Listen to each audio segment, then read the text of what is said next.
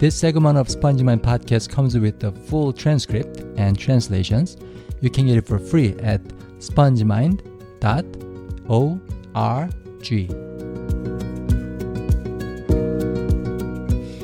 안녕하세요. 스펀지마인드 존슨입니다. 어, 저희 어머니가 한 번은 저한테 이런 말씀을 하시더라고요. 우리 집도 끼니 걱정하던 때가 있었다고. 물론 전 어려서 기억이 잘 안 납니다. 배가 고파 본 기억이 없어요. 배가 아파 본 기억만 있습니다. 라면을 많이 먹는다거나 아니면 페북을 너무 많이 보거나 주로 그럴 때 배가 아파요. 그래서 먹을 게 없어서 배고픈 건 저한테는 딴 나라 얘기예요. 어, 저한테 한국어 배우는 사람들 중에 나중에 북한 사람들을 돕겠다고 공부하는 분들이 가끔 있어요. 그래서 한 젊은 탈북자의 인터뷰 동영상을 제 학생이랑 같이 공부한 적이 있습니다. 솔직히 북한 얘기를 그렇게 자세히 들은 건 저도 그때가 처음이었어요. 그래서 이 인터뷰에서 이 탈북자가 한 말들을 여러분들한테 전달해드리고 싶습니다. 어, 이 사람 인생에서 제일 행복했던 날은 바로 2006년 2월 8일이었다고 합니다. 바로 남한 땅을 처음 밟은 날이죠. 어, 이대로 있으면 굶어 죽을 수도 있겠다는 공포감 때문에 북한에서 중국으로 탈출했어요. 그 후에는 잡힐지도 모른다는 공포감 때문에 4년이란 세월을 고통을 받았고요. 그러다가 남한 땅을 밟으니까 정말 감동을 받은 거예요. 이 사람이 탄 비행기가 착륙하기 전에 보통 흔히들 나오는 안내 방송이 나왔습니다. 승객 여러분, 곧 인천 국제공항에 착륙할 예정이오니 안전벨트를 착용해 주시기 바랍니다.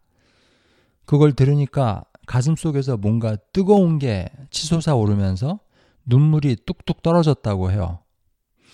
공항에 도착하니까 남한 정부 직원이 나와서 악수를 청하면서 이렇게 인사했다고 합니다. 대한민국에 오신 걸 진심으로 환영합니다. 여기서 또 눈물이 뚝뚝 나왔다고 해요. 제가 본 동영상에서 이 남자가 요 부분을 회상하면서 인터뷰 중에 또 한 번 울었어요. 근데 남한에서의 생활은 만만하지는 않았다고 해요. 소위 잘 사는 나라 사람들, 즉 남한 사람들로부터의 무시와 차별이 기다리고 있었던 거죠. 그래서 북한에서 왔다는 걸 항상 숨겨야만 했다고 해요. 탈북자란 사실을 들킬까봐 말 한마디도 조심조심 해야 했고요. 하지만 그보다 더 견딜 수 없었던 건 바로 혹독한 무한 경쟁이었다고 합니다.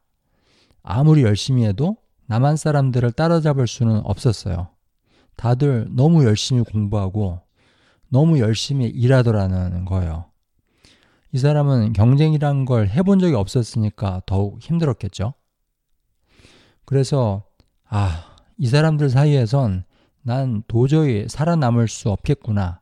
그런 결론에 도달했어요. 그리고는 자살을 결심합니다.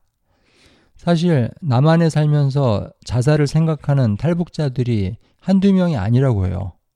그중 상당수는 실행에 옮기기도 하고요. 이 사람도 내가 여기까지 어떻게 왔는데 지금 와서 어떻게 다 던져버릴 수 있나 하는 억울함이 없었다면 그대로 목숨을 끊었을 것이라고 해요. 왜 이 사람은 배고파 죽을지도 모르는 북한의 상황에서는 자살할 생각을 안 했을까?